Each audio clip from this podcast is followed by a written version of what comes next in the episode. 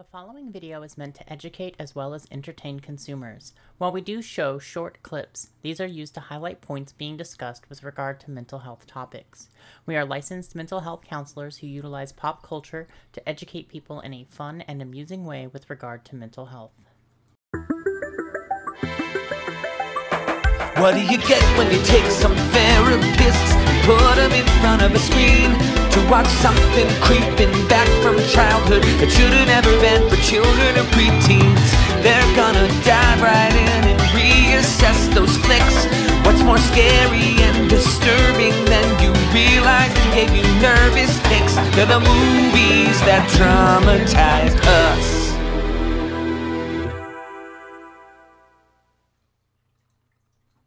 Hey everybody, I hope you guys are doing great out there tonight. It's good to see you all again. It's been a month since our last one, which what did we what did we do last? I've already forgotten. That's, I've That's forgotten because of what we're doing oh tonight. the Goonies. The Goonies, Goonies. that's right, it was Goonies. It was Goonies. Goonies was great. Goonies was a good one. Goonies So- was great. Tonight, in case you guys can't see above my head and you didn't read all of the other stuff, it's an American Tail. And you'll notice that tonight's little chat blurb about what we were reviewing doesn't give a whole lot away, except it's a trauma bomb. And that is because I'm going to say this. We've said this before on this stream, and I'm going to say it again, but fuck you, Don Bluth. Fuck you, Don Bluth and Steven Spielberg. There, we have to give a trigger warning for this entire show. oh my god, yes we do. This entire show comes with a trigger warning. Just just yes. Just immigration, war trauma, um, kidnapping, death, all of it. Hey, hey, Dewelsh, nice to have you with us. Glad, uh, first time chat from a viewer. That's the first time I've seen that notification. That's awesome. I love that one. This, yeah, this movie comes with a trigger warning, guys. There's so much that happens in this movie. Like, literally, we watched this movie and we went, what the fuck did we just watch? I haven't watched I this movie since I was a kid, okay? Since I was a kid. And I did not realize how bad this movie was. No, I just thought it was a cool, cute little mouse when I was a kid going to America and finding his family. there, you know, like... No, I was stuck on the song because I thought the song was cool when I was a kid, and now as an adult with everything else going on, it's like, what the fuck? Who would do this to children? Literally, that is that is. I mean, I'm pretty sure we said that actually at the end of our watch. We were just like, Right? why? Why did? Why was this even a kids thing? Like, I don't understand. So. To, to talk about this, let's put some of this in context. So we learned some interesting things uh, in doing research for an American Tail, right? So obviously, you guys know if you've ever watched the show, that's what we do, right? We review the movie, and then one of us, usually just Nikki, goes out and does research. Sometimes I do it. Uh, just sometimes I just have an ADHD brain and don't get to it. But Nikki somehow manages to every time, which Prince, thank thank goodness for that. But this time, I almost wish that uh, we hadn't. So let's talk about first the town that the Mousekewitz live in. mm-hmm.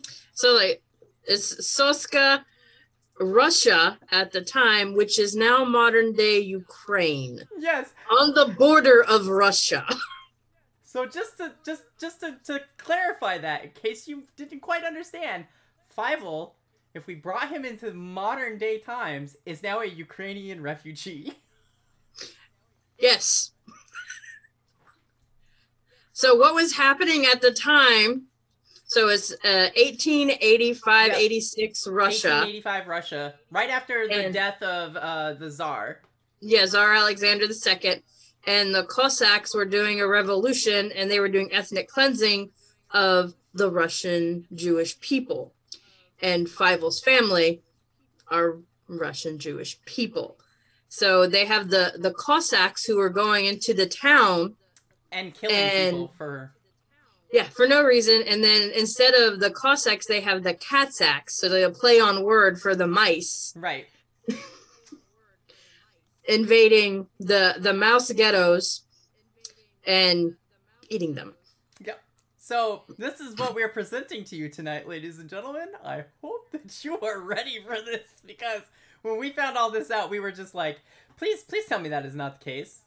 Uh, but it is, and oh, and so we have some interesting stills. I'm going to show some of these stills first before we jump right into it. So um, that leads me to let's bring up uh, which one do I want first? I think this one here. Uh, so just to Well, give you, I gave you a shit ton of maps. I know you did. We have we do. We have a ton of maps. Um, and I did not I did not check to size these maps. I apologize for their location. So here you have um this is this is I could probably make a minor adjustment on this. You'll see way more of the screen than you wanted to. But this is where uh Fievel's town is uh, right up here in the Ukraine. This is the dark border. Obviously, is the border of the Ukraine or Ukraine and Russia. Uh, Mhm. So that's where Fievel's town is, and I think we have another um, another one that zooms in on that spot just a bit more. That would be this one here. Uh, so it gives you just kind of a better idea of like just how close his town town is to to, the border, Russia. where you know, if we're bringing it into modern day, where the Russian troops were lined up to invade Ukraine. Right, right, right, right. And and and to be to be entirely fair in all of this, right? Like we have a map too of uh there you go. Uh this is our map of of of Russia, right? You can see where Kazakhstan, Mongolia is and you know where the Ukraine Way is. in the corner. and It's and, Ukraine. and yeah, and so and keep in mind too, right, that at this like I'm just gonna move the map over a little bit here so you guys can see more. Uh, this is I believe the brown state right up here is Belarus. Um, a lot of this stuff used to belong to the to the Russian Empire, right? Like way back Mhm. when. So this is all once part of Russia. So yeah, just the craziness. Hey Akuma, how are you? Glad to have you with us tonight. We're talking about the Hey, trauma Akuma. of an American Tail. In case you missed it, there, bud. And uh, how crazy, if we bring it into modern times, is that Fievel is a Jewish refugee from the Ukraine after ethnic cleansing happened in. It's just like it just gets worse. Oh, and we learned an interesting fact about Fievel's name, which was that. Uh, it's, it's Steven Spielberg's grandfather. His name was Feifel. And that's where Steven Spielberg pulls some of his inspiration from with Don Bluth to create American Tail. And yeah, well, when we get to a certain section in American Tail, I'll explain some memories that his grandfather had. But that's where Feifel's name came from. So everything here in some way loops back into like real life events, which is just weird and somehow allegorically becomes part of the modern political landscape, which Right? is a, little terrifying to me. I'm not gonna lie. It's just It's like if history, if we ever got anything of history like repeating itself, this is one of. I mean, granted, it's not a country invading another country, but it's similar to what's to what's happening. I, I mean, yeah, the whole thing just whew. I mean, genocide, ethnic cleansing. Yeah. Yeah. I mean, Bosnia Herzegovina isn't in that area too. It just yeah, it's it's just it's just terrifying. Like when I think about it, like I'm like, what did we do? what did what did we do? What did Don Bluth and Steven Spielberg do? well, We're I just think- reviewing it and watching it and putting it together. it's just the whole thing. Like I thought that I had created some bad trauma moments on this show.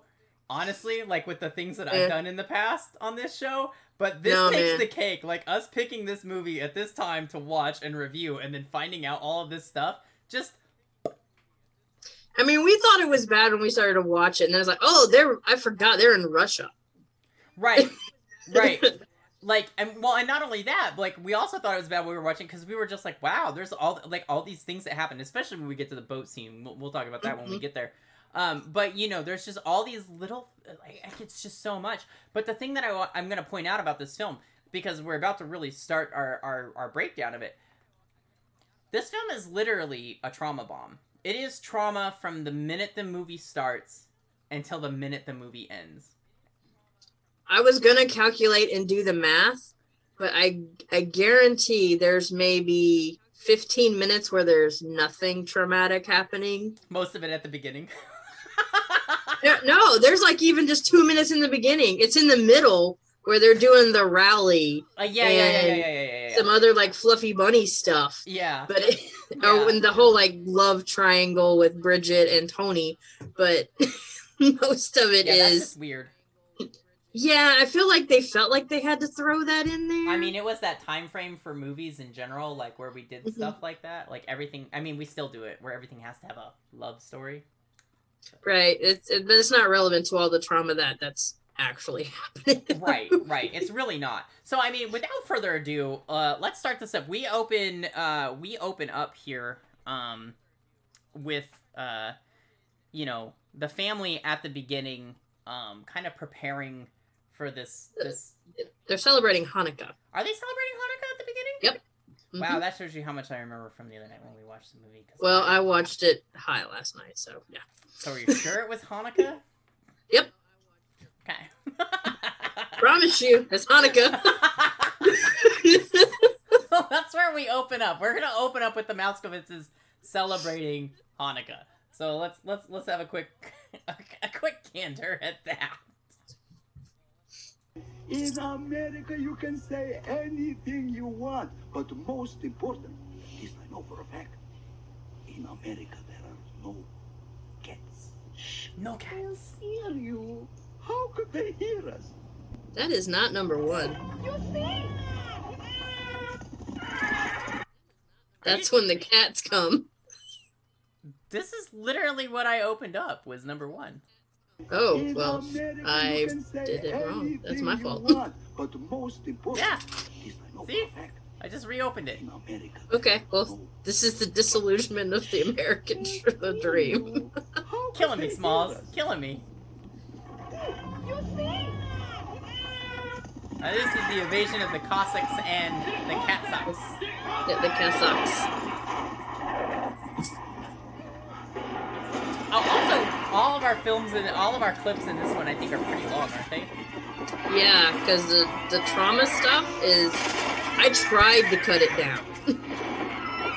Because I know we get censor copyright stuff every time we put something up.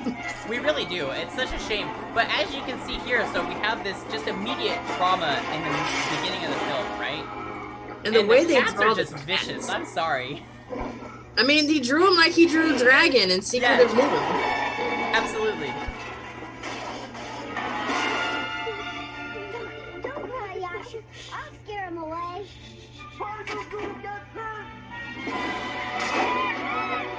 Rifle going out to play hero. Okay, now we've got fire. So we've got fire, we've got raiders, we've got these dragon cats. Like, Cats, go away.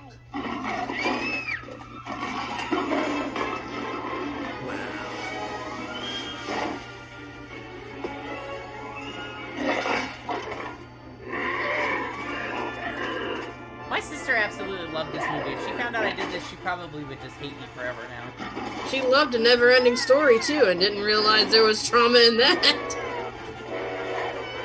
That's a fair point. That's a very fair point.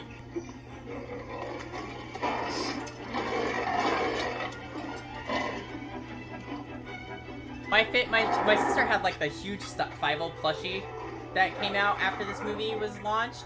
She was traumatized by it because somehow it got lost and we never found it again. And like that's like her carryover trauma. Aww. I had a Fievel in the attic. I don't know what happened to it. I think actual rats ate it. Never do that again. Mama, look.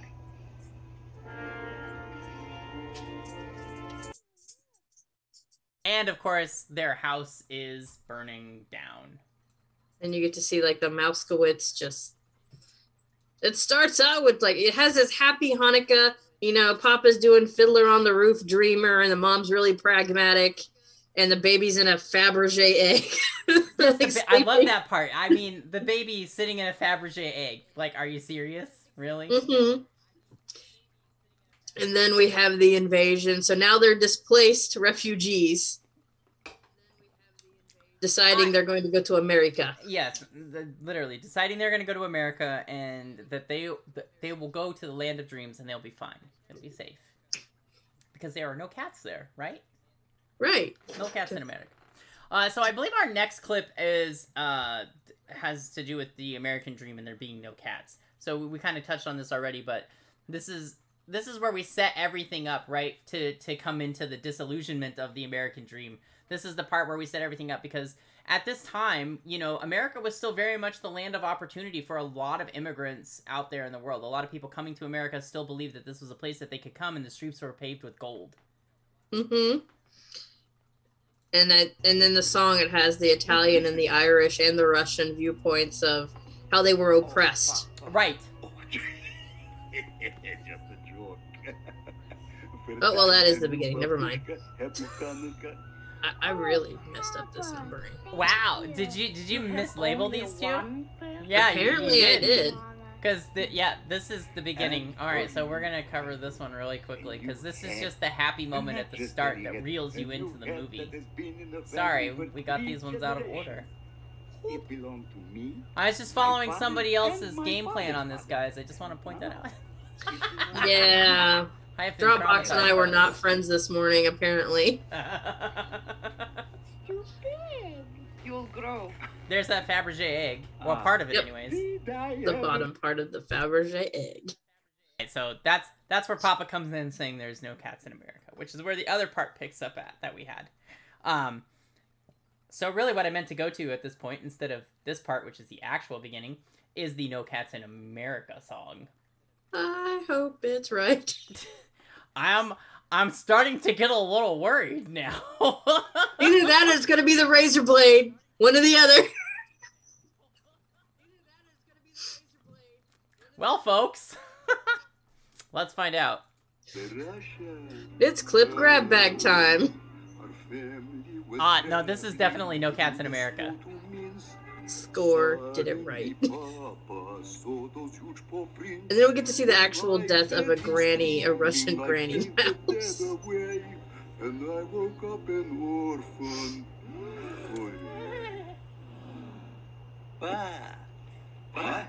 But, but, So here's one of those moments where we're literally taking the time to erase the trauma we just experienced.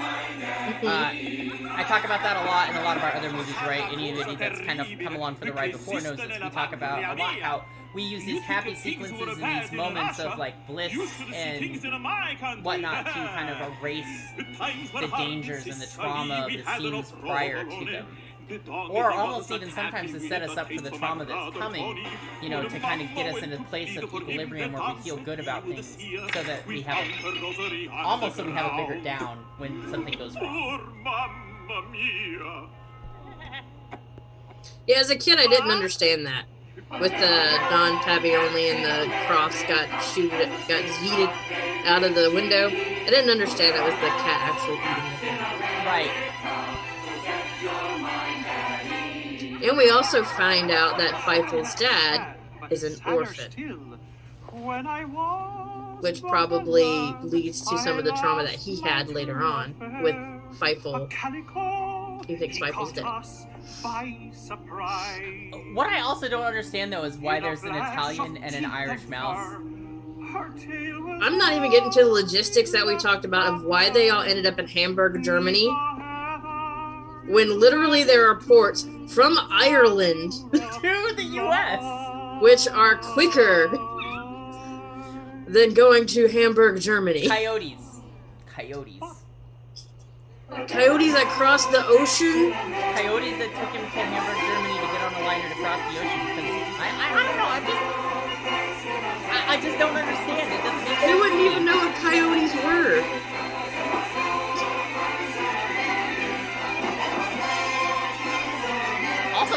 Very white mice. They are very well, a lot of.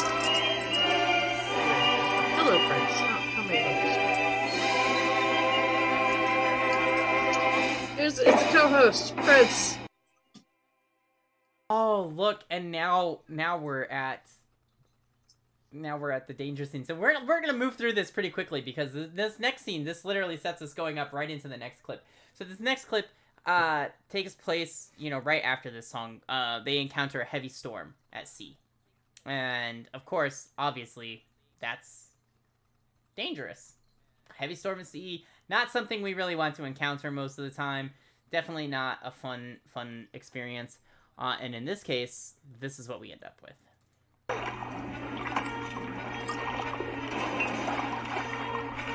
Oh, that part of the razor blade scene.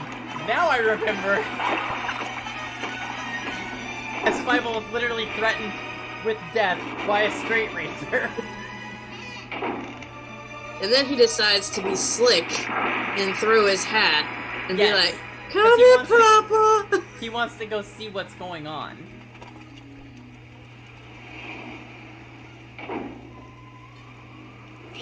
Also, I'm pretty sure those are still the wrong doors for a boat.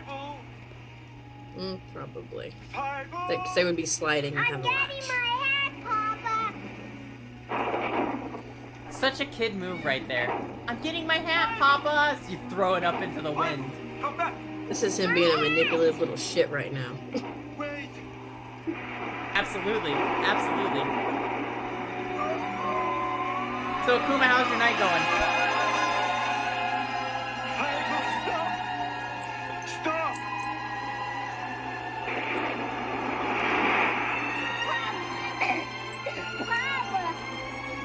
Papa! Oh, the trauma starts already. Papa! Grab my hand! Papa. Grab my! And we talked about this when you and I watched it, that this is one of the cartoons that kind of highlights a bond between a father and a son. Yes. That a lot of the cartoons at this time and even in the 90s and early 2000s did not. Right, they really didn't. And this this this one actually does. It really highlights this strong bond between father and son, which is really nice. I love how the wave just turns into this giant monster. Right?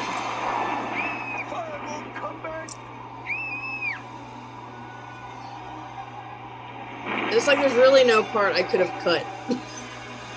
There, there's not, because this whole thing is trauma. Everything from what's happening to the dad to what's happening to Fievel to this giant, monstrous, evil wave. That's just like the epitome of a Disney villain. right? Like if he think of Night on like Devil's Mountain or something from Fantasia, only it's water. Right? Right? Exactly. Hey, that's awesome. I'm glad you're off work. Getting dinner. Yes, I had to do that before we started the show tonight. Because it's always a weird night for me on Thursdays when we start the show and I have clients right up until right before the show. Uh, so as you can see in this scene, obviously this whole moment, everything that happens here is trauma. Everything from the moment the waves infiltrate into the boat and Fievel gets separated on the bar of soap and starts getting passed around. Because then the I I might be a little traumatized by your cat right now. like, I don't, like your shoulder looks like it just spotted ears, you know, sprouted ears. It's like, um, Can't. This is just what he does. I mean, hey, more power to him. Um, but you know, because you immediately get faced with the straight razor coming at Fievel, like just hands down, just right at him. And then the scene kind of quickly shifts so he doesn't get hit by it, but it still shaves off a chunk of the soap, letting you know that it was a very close call. And a very sharp razor. Yes, and then you get Fievel climbing the stairs, acting like a little shit, and you just know the minute that he looks up there and he throws his hat that this is gonna go all wrong. hmm As a kid, you're like, oh yeah, I would totally do that. Like that's a smart idea. We're gonna. We should do that. And then as an adult, like understanding what it's like to take care of children, you're like, what the? F- I why? know, right? Like seriously, seriously, I just picture my small child doing that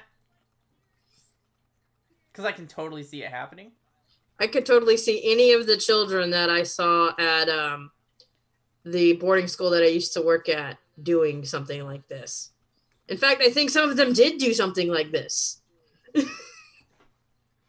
it's like, you don't understand until you get older. You you really don't. And then you know, so one of the things. So we talked about this briefly while we were watching the clip. This really does have this this whole um, the whole the whole movie itself has this really strong bond between the dad and Fievel, which I think is super awesome. You didn't see this a lot at that time frame. In fact, a lot of the movies that we've reviewed from this same era, right from from the '80s era, we've talked a lot about the the disjointed father or the disconnected father in terms of the family system and their interactions with their children and how they're pretty much just shown in this overall like provider role where they don't actually interact with the children or they don't actually have a good bond with the children. So this was mm-hmm. a great change of pace to see. Right. So, to some of our listeners and viewers that have told me, why do you guys always hammer the dad? We don't hate dads. We just we call things like we see them.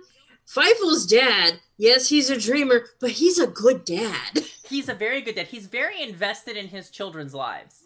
Mm-hmm. And he takes what happens here through the rest of the movie, it drags him down. Like dad enters a state of depression from this point forward.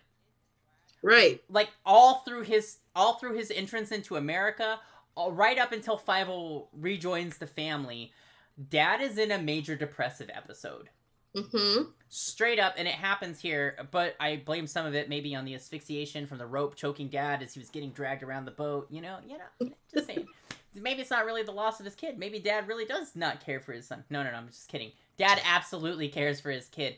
And I do. Does our next clip is it the? Oh no, It's the immigration scene where so he's, like, shortly after this, right here, as it's kind of pulling away, you see Dad kind of screaming for Fievel, Mm-hmm. and and like it's it's a really touching moment that happens between here and Dad returning to the family in the belly of the boat. Harmony Gear allows you to show off your geeky, yet possibly freaky side. We have our exclusive Movies That Traumatized Us merchandise. Show off your pride for your favorite podcast, as well as needs for freaks and geeks here at, at harmony-gear.creator-spring.com. Oh, oh my god! Like just hearing Feifel say "Papa" or scream "Papa," and Papa, then help me, help me, and then the Papa! and then Papa going "Feifel," you're like, "Oh my god! Could you I please pluck my heartstrings anymore with the trauma that I am watching?" And no, you can't get PTSD from a video. However, this one comes pretty close. I mean, this does. I mean, like seriously, like even now, I feel my heart just being like, uh, Just dropping, like, ugh. I know it's just uh uh it's worse than sub drop, let me tell you. sub drop isn't like that. Sub drop is almost like a yeah, no. No.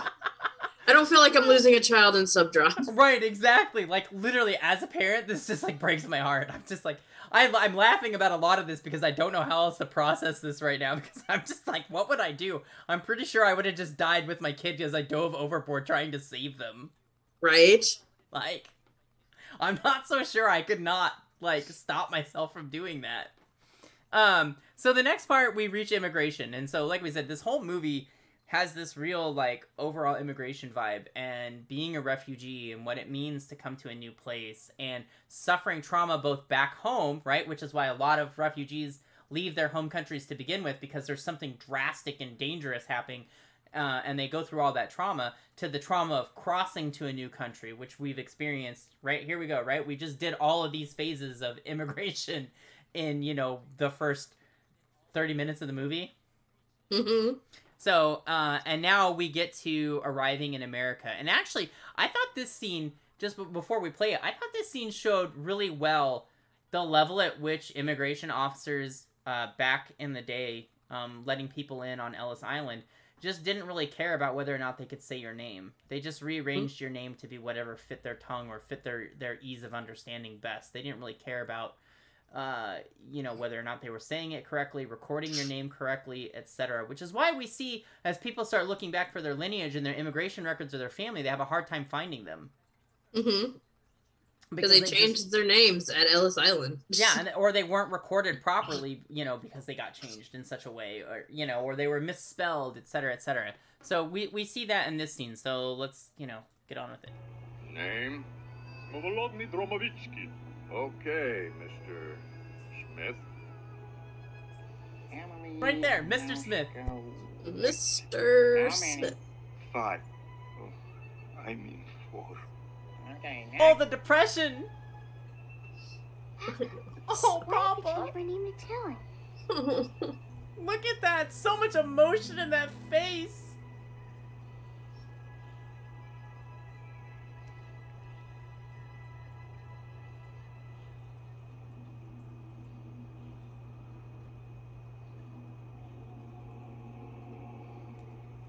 I'm not sure where I stopped filming this clip. Well, I mean, this is totally the like I lucked out by all the stuff that got thrown overboard on the ship. A thing that actually floated and I can hide in. Gotta be a bit waterlogged though. yeah. And there we have it. I, I don't. Do we have a picture of the Statue of Liberty in this one, or or Well- do we have a um? You know the Statue of Liberty's in our backdrop, right? Oh yeah, it is. So just in case you guys were wondering, if you don't know, this is actually the accurate color depiction of the Statue of Liberty. Mm-hmm. Uh, she wasn't originally green. Green Until is the early 1900s when the oxidation process took over. Yeah, green is the color copper turns as it oxidizes. She was originally copper. So this is the Statue of Liberty that people actually saw, not the one we think of today. Any copper raider's wet dream. Right? Right? Not just how much she's worth now. I know. Could you imagine if you were able to go over there and just start parting her out for? Just ima- like I can't even imagine. Like, could you imagine trying to just clean the oxidation off? No. I don't want to imagine. Like, imagine how shiny she would be.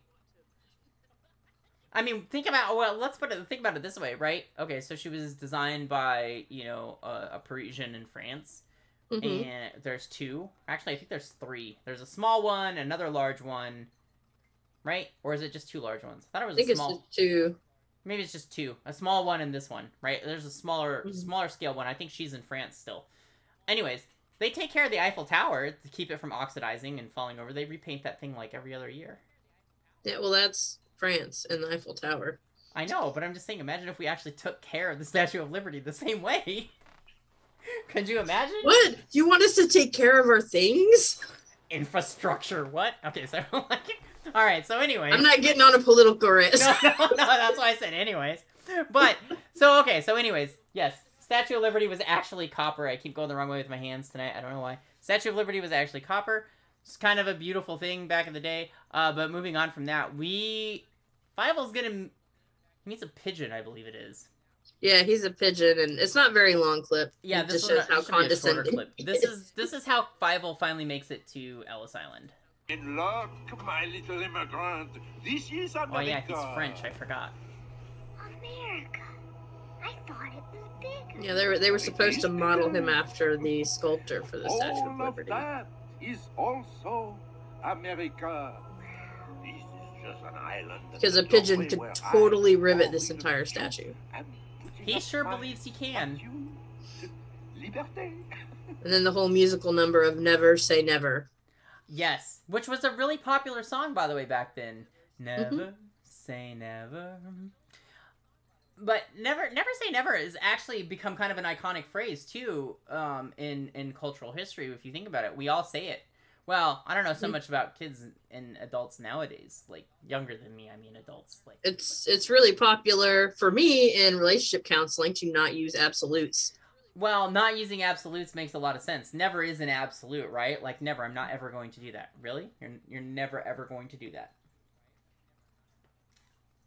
Mm-hmm. Absolutes Or are something to always. try to stay away from, which is why the song is great, right? Because it does teach you not to say an absolute, Mm-hmm. right? Uh, but at the same time, it, it's, it's it was a really catchy song. And it's I mean it's also the pigeon giving I know he has a name and I can't remember it. It's Like Henri. Jean-Pierre. Oh yeah, Henri.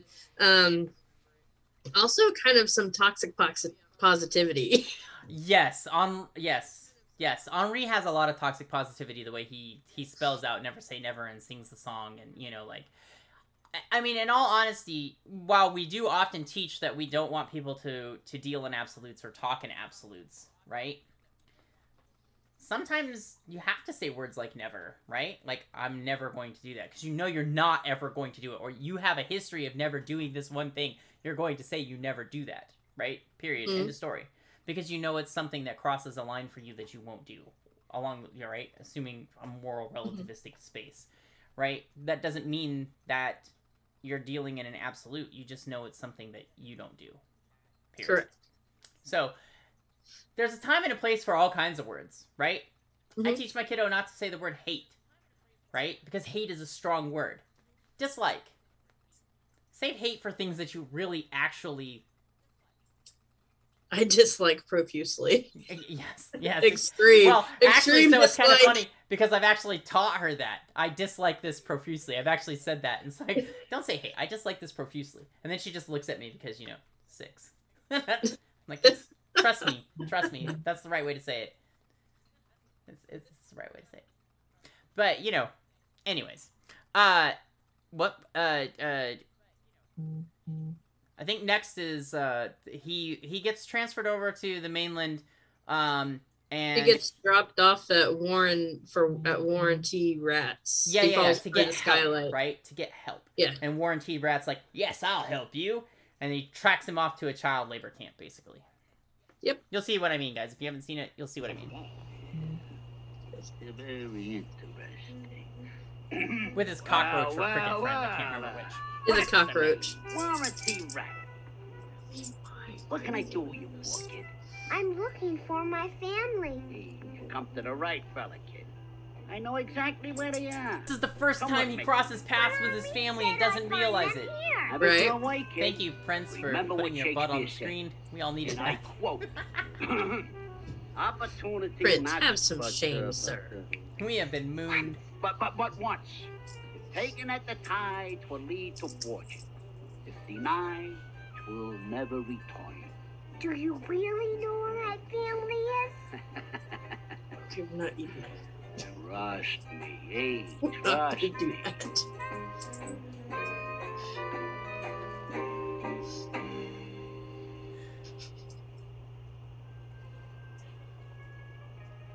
Oh, did we go to the morning?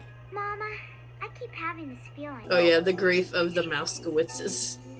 Oh, That I am meek and gentle with these butchers. Let's see, that's where he crosses. Like you see the basket go Yep. up, passing them. he goes right by his parrot.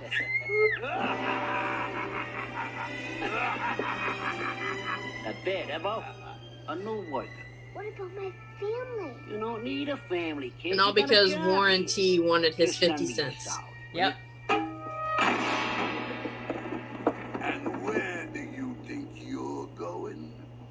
You're mine. Now get to work. You, what are you looking at? Back Yeah, to we work. didn't have to p- portray rats as terrible here. Just breaks my heart. Breaks my heart. There's the the sweatshops in New York. All of the sweatshops in New York at this time, uh, all the seamstresses, and the Mousekewitzes were tailors. Right. And before you switch away from here, if you look in the corner, not not Fievel's bed, but across the way where you see the bald guy with the glasses, that's the uh, asshole from asshole in the the cunt monks later on. What? Really? Yeah. All right. All right. Good spot. Good spot. That I would not have gotten that one. What's so? What's this one? This one is labeled eight. I don't know what this one is. I know. It's right after this. I didn't remember what it was, and I was talking to somebody. so Oh, this was the school. This was the school scene. Oh, oh yeah. So with this one, where Fievel's like pressed up against the glass, this is how Jewish children could attend school back at that point. They could only watch through like windows at other children going to school, and that's a memory that Steven Spielberg's grandfather had. Crotchety old rat. Munchies, munchies. And this, like, we were talking about all the stuff that he was going through just to, like, the child labor camp. He almost gets run over by a train, and then he gets down in coal dust, and you were like, "Oh, now you got black lung. That's yeah, great." I know. This literally is the part where he gets black lung because he's about to fall into this big pile of coal dust down here. Look at this. Fievel's dead. That's it. He's got black lung. It's over. That's it. It's over. That's all, folks. Done. Thanks for that, coming out. That rat's dead in 30 days or less. For the amount of the amount of coal dust he just coughed out of his mouth. He's dead in 30 days or less. That mouse is done. His goose is cooked. His tail is up. He's done. Look at it, still falling off of him. I know. Look at it, it's still just coming off of him. Oh, that's right. He hears the violin. Oh yeah, this is this is the megaphone. Almost gets killed by the horses. yep. I love how slow motion the horses were too, while they're like he's trying to dodge around them.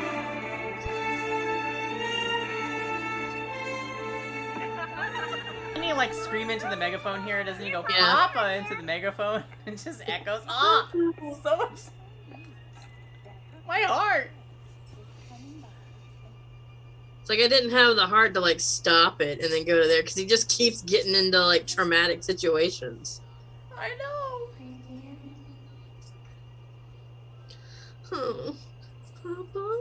Oh, the sadness on his face. It's just so bad. My heart breaks for this little guy. I know. Fievel, I'll give you free counseling forever. It doesn't have eardrums anymore. That Nope. Mouse, that mouse is deaf. And then he gets like flattened with the wax cylinder. Whatever was recorded on this wax cylinder is Oh, not there anymore. Yeah. Gets a corset Brain thrown at him. damage. Oh, and this is where he meets what's his nut, Tony, Tony. and he gets the name Filly. Hey, Billy. Billy Mousekewitz.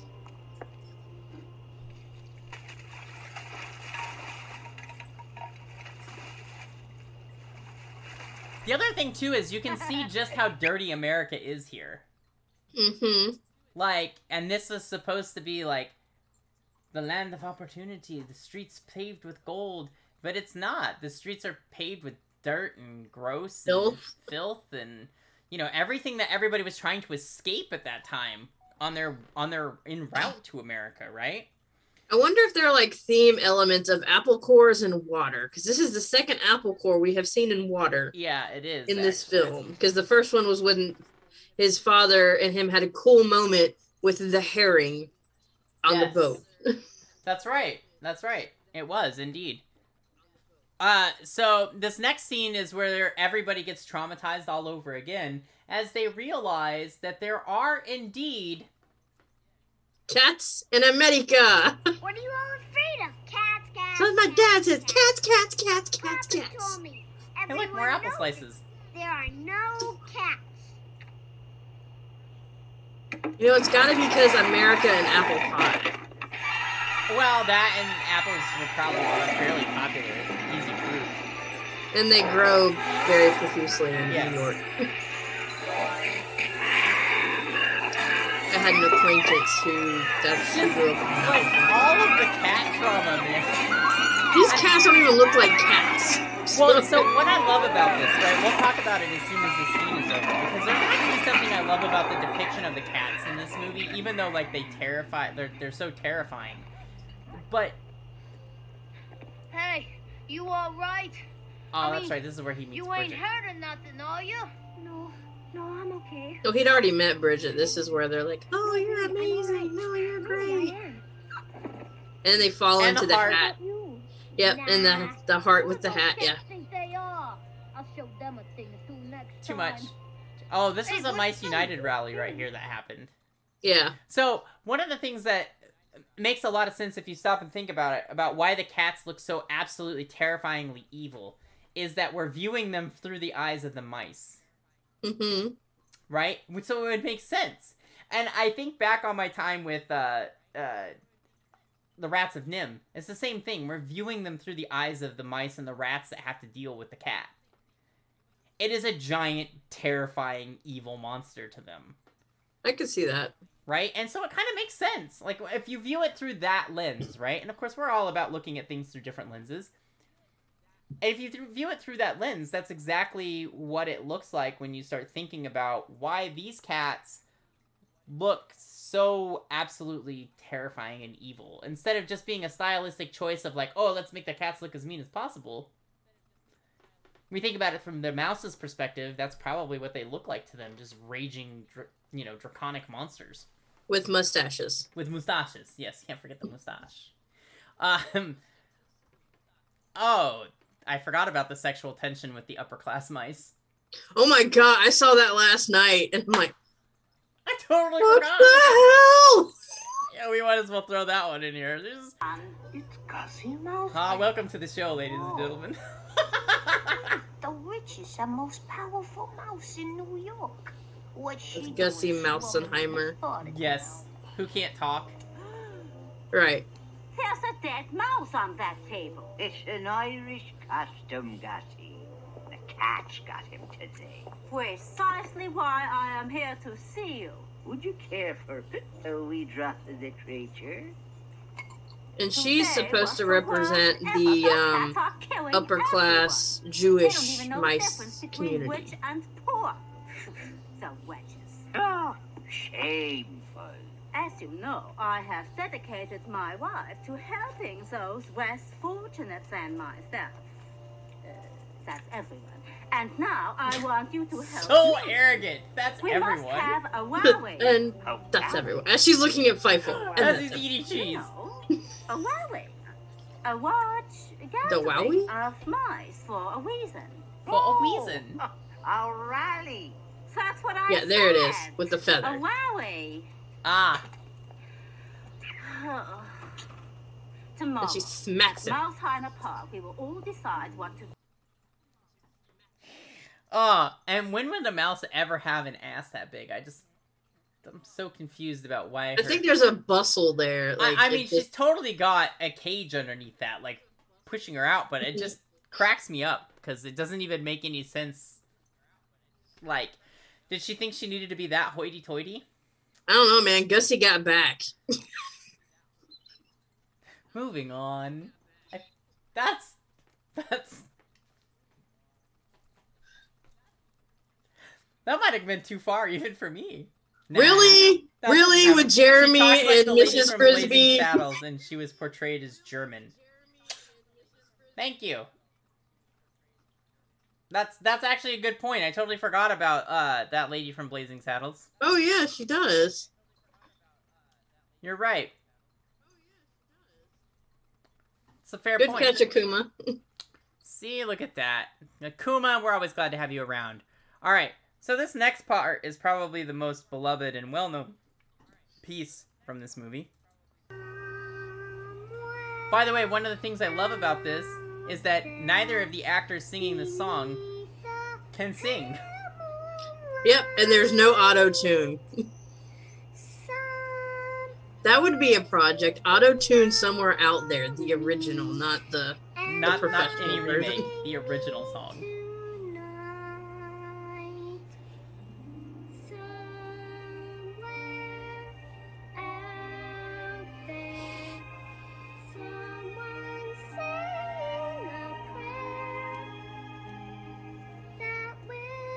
Off key and. But it's beautiful, right? It is. There's there's something lovely about the fact that it's not perfect. And it's that innocence. Like, yes, Yeah. we're gonna find you. And both of them, like, we're gonna find each other. And that sibling bond that they really didn't play up a whole lot.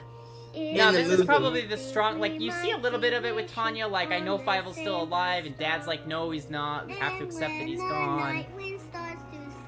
But they definitely have that connection, which would make sense because technically this is a mouse family, and all three of the children should be the same age. Mice don't have just one pup. Just saying. True story. He would have multiple other siblings. And if if they all are different ages, they definitely are all from different litters. But you Mom know and Dad what? were getting busy. Don Bluth did the same thing in Secret of NIMH. Yeah, I know.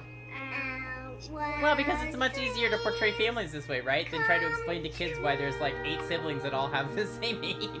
and Mhm. eight more all of the same other age, and eight more all of the same other age. That's a lot of animation to do. It's like, well, octuplets, multiple sets of them.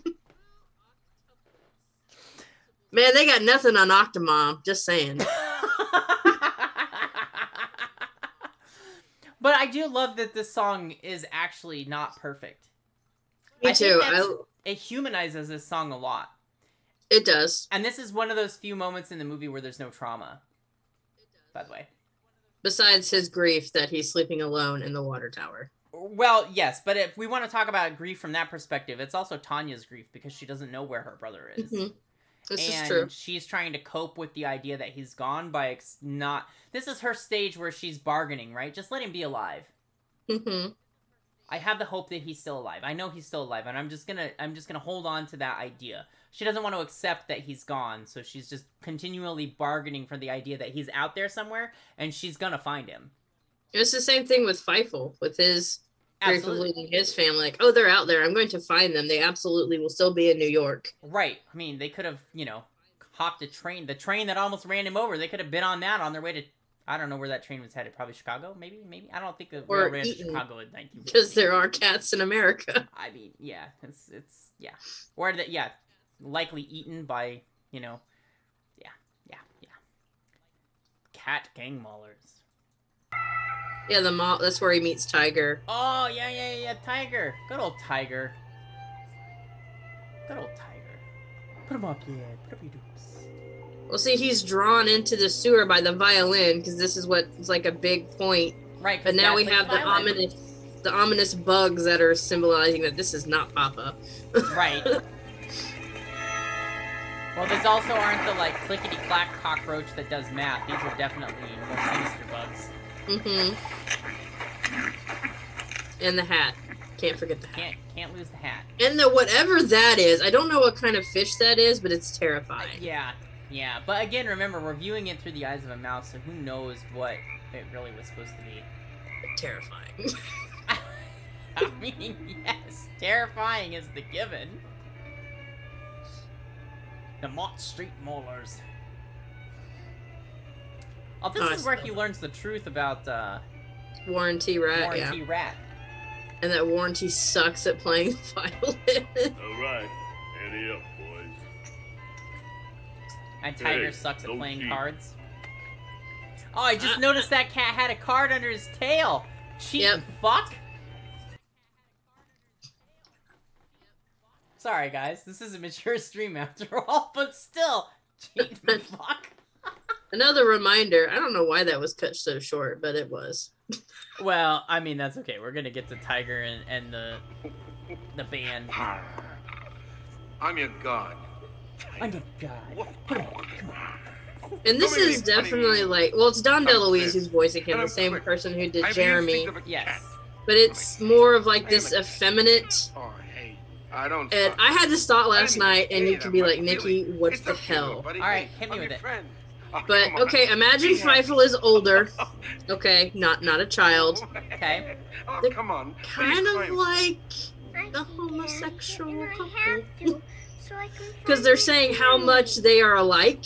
They like the same things, That's true. which is very oh, effeminate. no. That's And terrible. in in You know, cartoons in this era, you too. couldn't be outright and say ago, I mean, you are gay. I mean, we also, I mean, it also kind of comes out anyways as Tiger, or as he talks fathers. some more, that he's, you know, like what is he's a vegetarian, he doesn't eat mice, and then you know, there's He all loves kinds of these little, flowers. there's all these little clues that he himself is gay, you're right? nice. hmm Without them ever actually coming out My and name saying is it. Tiger. So What's yours? That that in of itself, I guess, is not all that surprising to me. That that you would have that thought. I could kind of see that. Like he really he bonds with Fievel at this point. It takes him a little while, right? This scene goes on for a bit, but they bond. And you know, Tiger actually ends up being on the side of the mouse civil rights and revolutionary movement uh, in Mhm. America, right? So, um, this is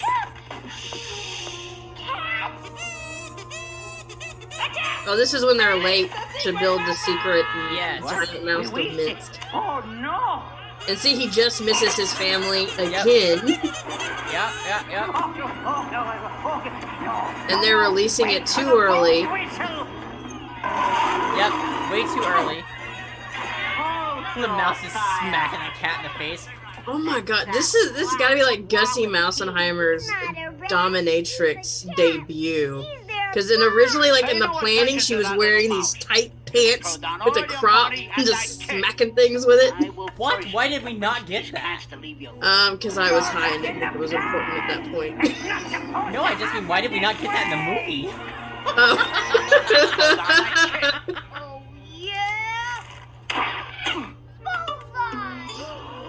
Disregard the nose. What's in a nose? Nose by any other name would smell as sweet as heaven. Great Whiskers is a cat. He's a cat. You know, and Warren T as a villain is just, he's not very memorable, to be honest. He's really not. He's not a memorable villain. But y- to be honest, though, he's just barely an antagonist in this whole grand scheme of this because Mhm. the antagonist in this in the movie itself really isn't Warren T. It's that Fievel is missing.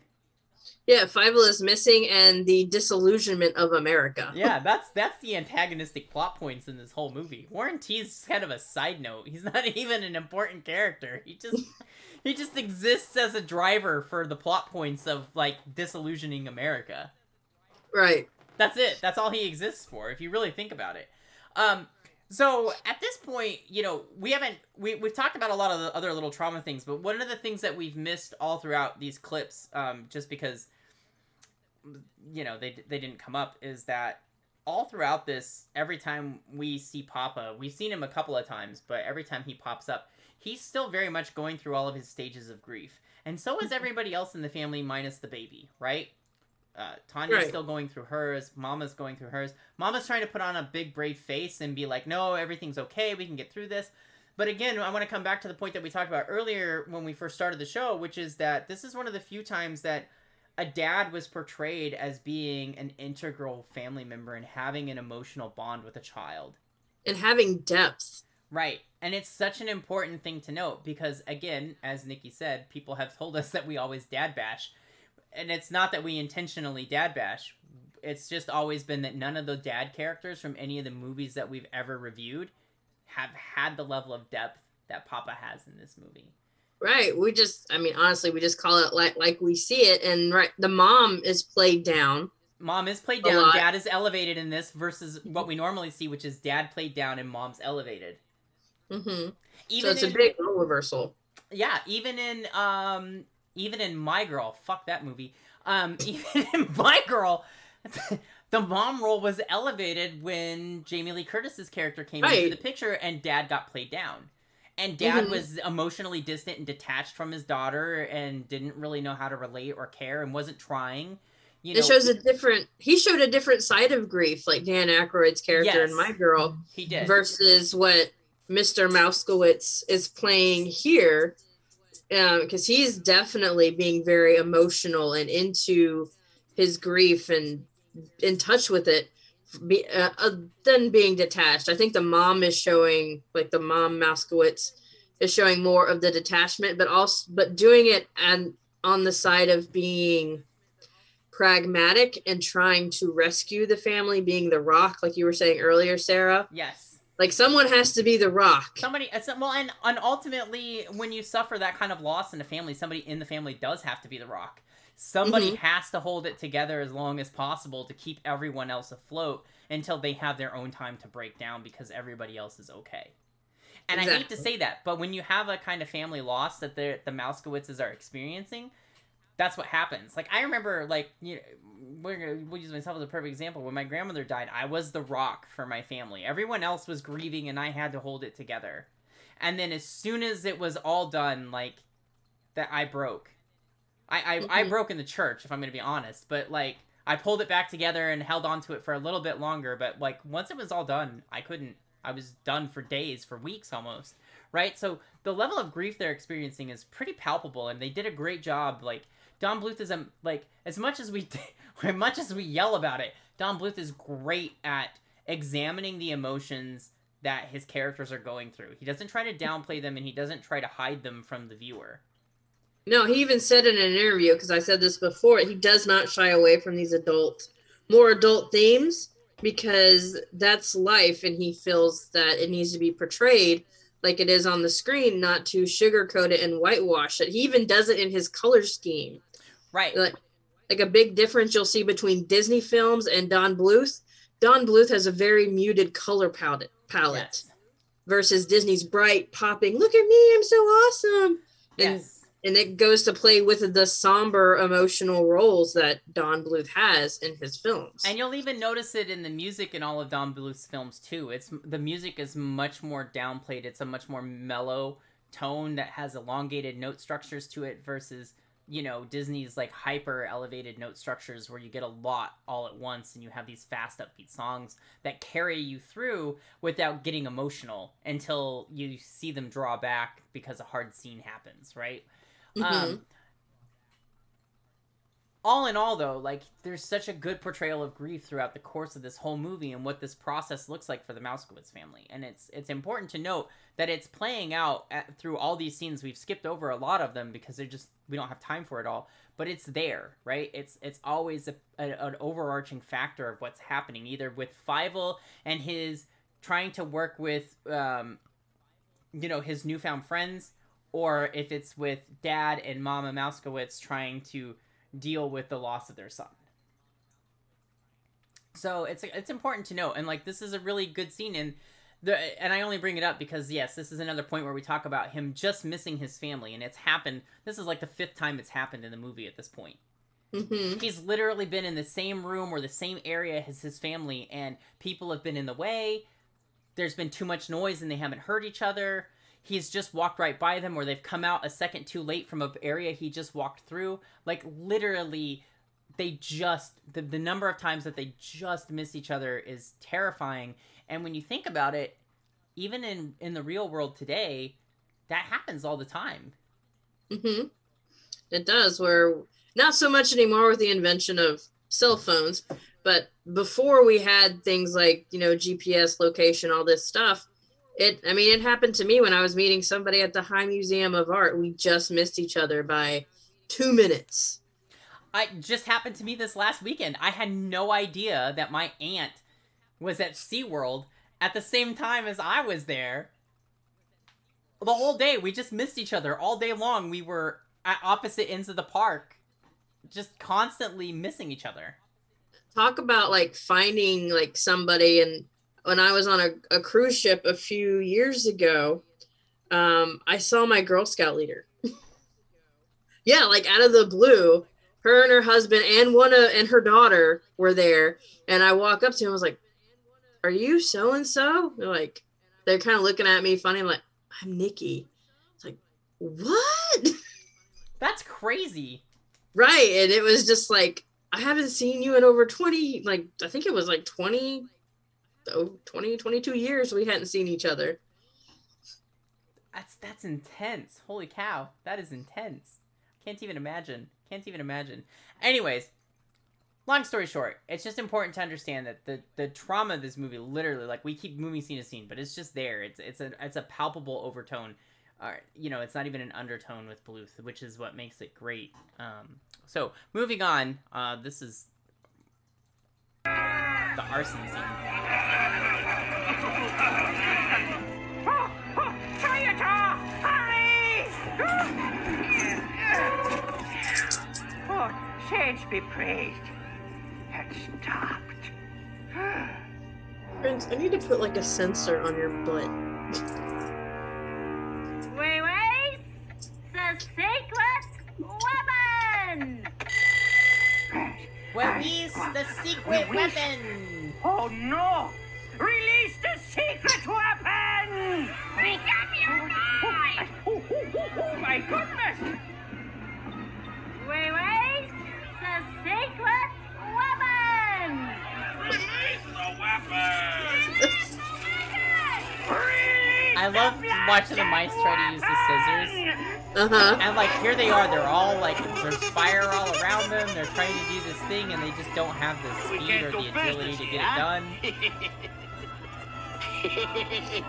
Cat butt on the screen. Those cats are terrifying, right? Is he just? Yep. He's, yes, he's bathing me. He's just licking your head. Yep.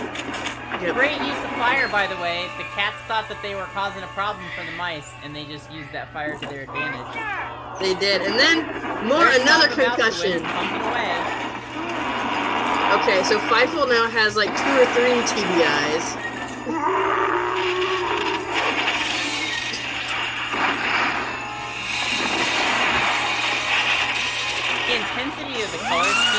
just to create panic and terror. And that, and that okay, that nightmare that, tool. That thing is fucking terrifying.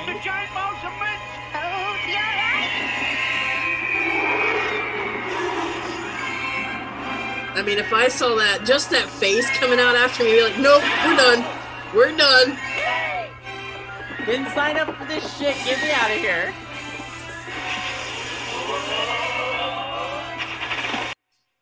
Think the whole okay. I'm reading your your statement here real quick, Akuma. Uh, I think Yeah, the whole think- father thing is also a difference where Disney tends to impose the American family dynamic at the time where mom is home and takes care of the kids, and then and therefore has the bigger emotion connection where father is usually the one at work and sending time away and not being able to connect as well.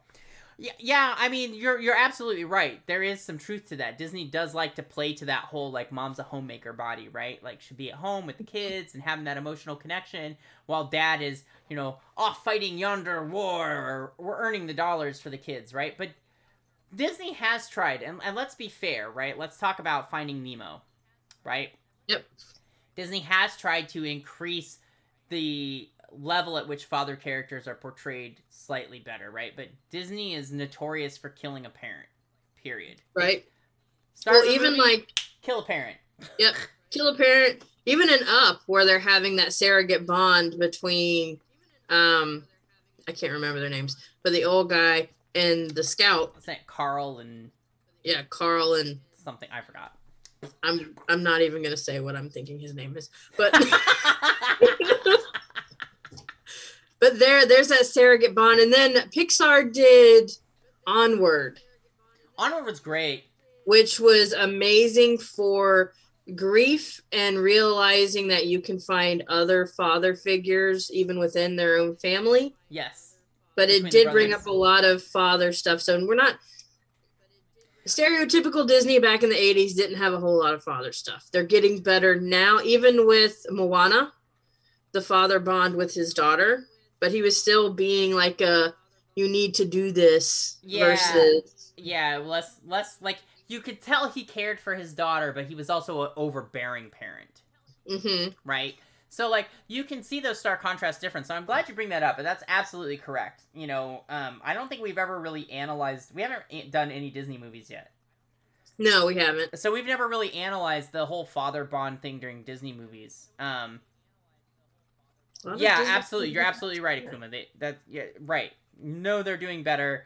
Uh, but looking at the period is absolutely important, and and we try to do that with every movie that we look at, right? We try to to view it through what was happening at that time and what the the dynamics were at that time, and what was a modern accepted value. And we've talked about that a lot when we review movies about there was a different time. This is how they did things, and you know, but that's what makes this one unique, right? Because during this time you didn't really see this bond. Now that's not to say that these types of bonds didn't exist, but it Mhm. wasn't the type of bond that was portrayed on average, right? Correct. This is a rarity to see a bond like this. Um, and so it's great to see it more and more nowadays, and we definitely are seeing it more, not just in Disney, but in other films. You know, we're getting more and more like in touch and in tune fathers or father figures, which is super duper important um, And- all the way around. But More emotional intelligence. Right. But to sure. have it at this stage of the game in the 80s, priceless. Mm-hmm. Priceless. Absolutely priceless to have that kind of emotional intelligence from a father figure. So, I mean, just it's just not something you would have seen normally back then. At least IMO.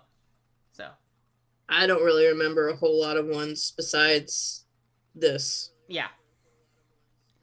Uh, fire started with kerosene. Is this a different one? Um, yeah, it's the one that where we were like, oh, this is actually how a fire is started. Yes, yes, that was great because this. So you think about the typical movie fire starting, right? This is actually a much better portrayal of fires being started.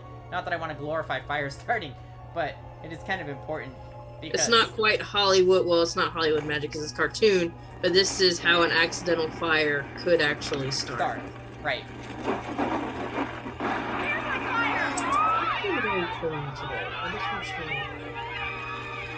Oh, look at that! It's raining fire from the skies now. As all the cats run to get away from The giant mouse. cats all mostly got shoved on the ship. Now it's all the mice running. But of course, you've got Mama and Papa Mousekewitz and Tanya Mousekewitz running out there. And the fire brigade.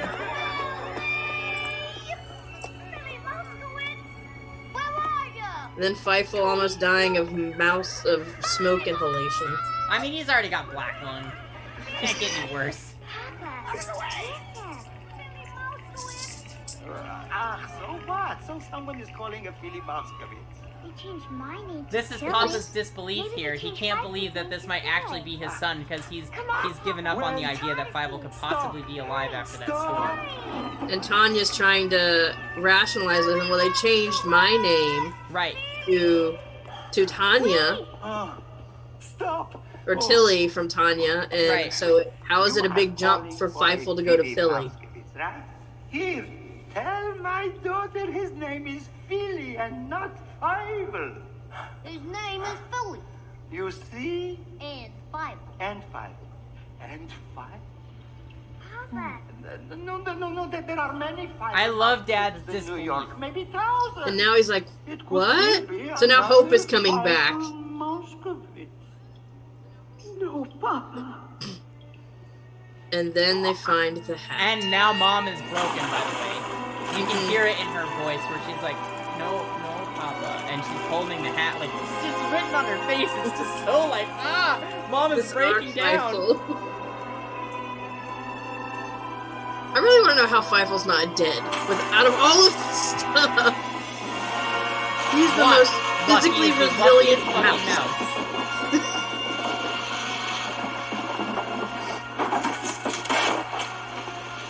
Like, even there.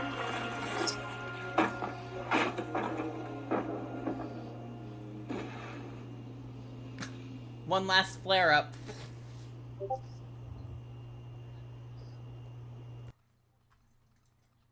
Orph- I didn't even realize this was Orphan Alley, is what it said. Yeah. And this is where we meet Asshole and the Cunt Monks. Yes. That that is actually what is coming up. it's totally I'm sorry. I don't care. It's Alvin Simon and fucking Theodore. Like, Right? Hey, fellas, he's looking for his family. He's looking What for the his family. Th- that's Asshole. And At least you know who they are. the kid that we saw from the sweatshop. They should be looking for, For you. They don't care. Forget him. I just I don't even know how to deal with the You're fact right. that this is a They thing don't that we care. spotted If in this they movie. Did, they would have found me. Well, they don't care. You I know, don't I'm care. just saying, I don't care. like- if I never see them again. Yeah, you're nothing. You're junk. You're trash. you're trash. Yeah. Make yourself a bed. Make yourself a bed. God, these guys are dicks. They're such They- terrible, terrible They're creatures. cunts. They are. They are straight up cunts. You're right. I'll never find them again anyway. Never. Never. Never. And our our last one of the night, ladies and gentlemen, is this sadness happening right here.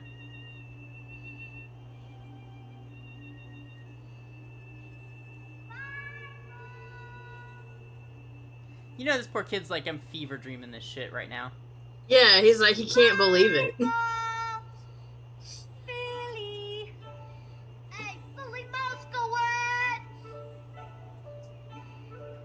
I never dreamt this morning I would be widing a fee wine. Whiting a fee wine. Uh-huh. Wine. I knew that. I knew that.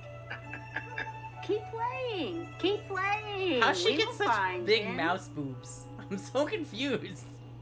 like, how, why do we have anthropomorphic minds? And we wonder why we have furries. We wonder why we had Rule 34 Jeremy. Mrs. Frisby.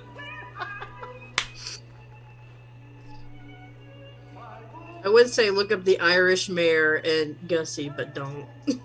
Oh my. That sounds mildly terrifying now that you say it. Just saying. Oh, Look at like can- look at the bags around his eyes, like the redness from him crying. Like, oh, the sheer joy, Papa, Papa. Papa. Five. Wait! Stop! Oh, look at that happy dad. Oh, I'm not. Shut up. You're crying. I'm not crying. they run right past each other. This this is like one of the best scenes. By the way, I want to want to point out this is the trauma erasure happening right here. And all the bright colors. Oh, the tears. What's come over me? I am Tiger, don't make it about you. I've never been so happy in my life. I have friends, lots of little tiny friends. Oh, oh, oh. Oh, Tony, isn't it grand? Say, I don't hear no one thanking me here. oh, yeah. Fievel, I knew you were alive. I knew it. She's right. She did. She felt it. She was the only one who believed he oh, was still alive. Boy back from the dead. But that was just because she was bargaining. America. So she just got lucky with her bargaining coming true. My Fievel. I thought I would never see you again. Look at that, Dad. Just intermixed happiness with sadness happening right now. Like, Oh, ah. I nearly forgot. Here, Fievel, your hat.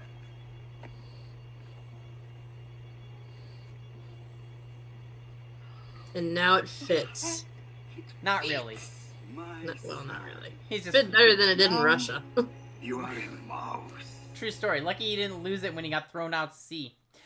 So there's just so, so many things, right? That happen right here at the end, but there's so much trauma erasure. You know, uh, anybody that's been with the show before, like Akuma, who's definitely watching Denver Bear Hunter, if you're still with us, anybody else who's watched the show, I talk about it a lot. Um, and I'm going to talk about it again because it always happens, and in case we have new viewers so that they understand, this is literally the the erasure moment. This is where we take away all the trauma that happened in the movie and say, look at this happy ending. It's so cheery. And even though there's kind of a sad undertone in the music, there's bright colors and everybody's happy and a little bit of sadness, emotion, but it's because they're happy. And all the bad things that took place just seconds earlier in the film, you're not thinking about them anymore. You're thinking about this lovely family reunion, the happiness that is taking place, all of these things. And you leave the theater or you get up from your chair with your popcorn and your kids and your family and you have the happy feeling of, look at their family was reunited. and you're only thinking of the songs. Yep. Somewhere out there, no cats in America, And never, say, never. Like uh, these are the, the songs that you're thinking about, and they paint like this really happy-go-lucky picture. Versus, we just went through an hour and a half or more of solid Trauma. trauma. like never ending trauma. Which then brings me to this. I have to say, we we talked long and hard about how we were gonna rate this movie. No, actually we didn't. We didn't. The rating on this movie was pretty much a consensus. Yeah, you think you stopped watching it as a teen Denver Bear Hunter? Absolutely. I, I can understand that. We literally came to a consensus right after this movie. In fact, we had to invent a whole new screen for this. Um, I hope you guys enjoy it. Uh, here it is for you. But if you close your eyes, Emotional damage, emotional damage, emotional damage, emotional damage.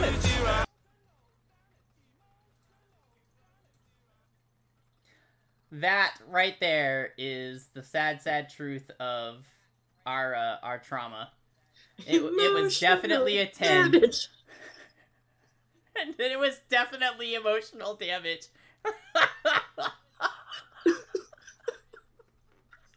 I don't know if we will ever have another 10 again.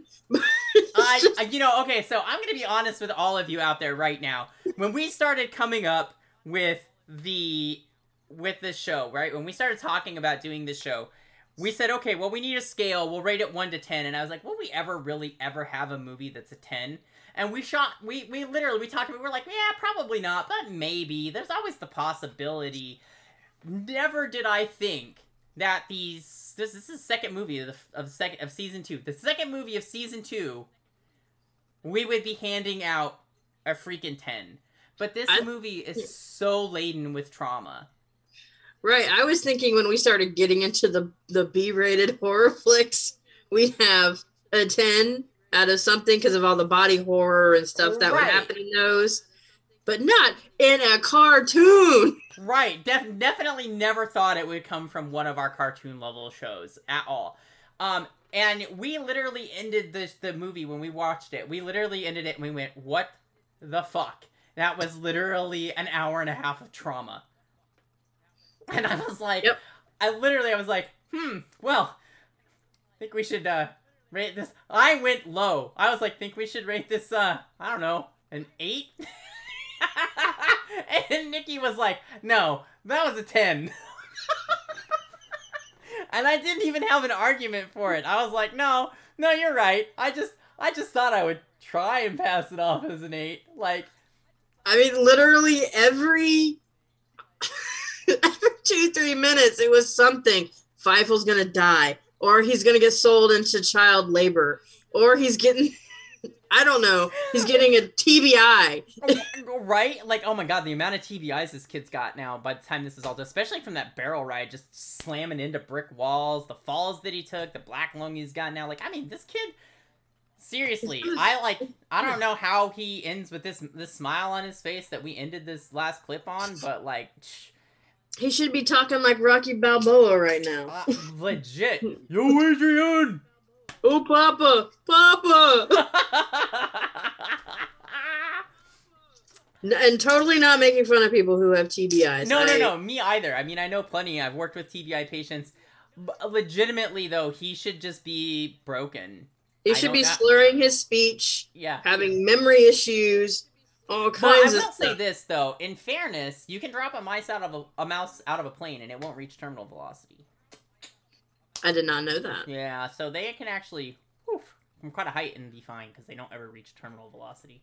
And their bones are pretty much all cartilage. Yeah, that's kind of weird. It's kind of a weird random fact. Sorry.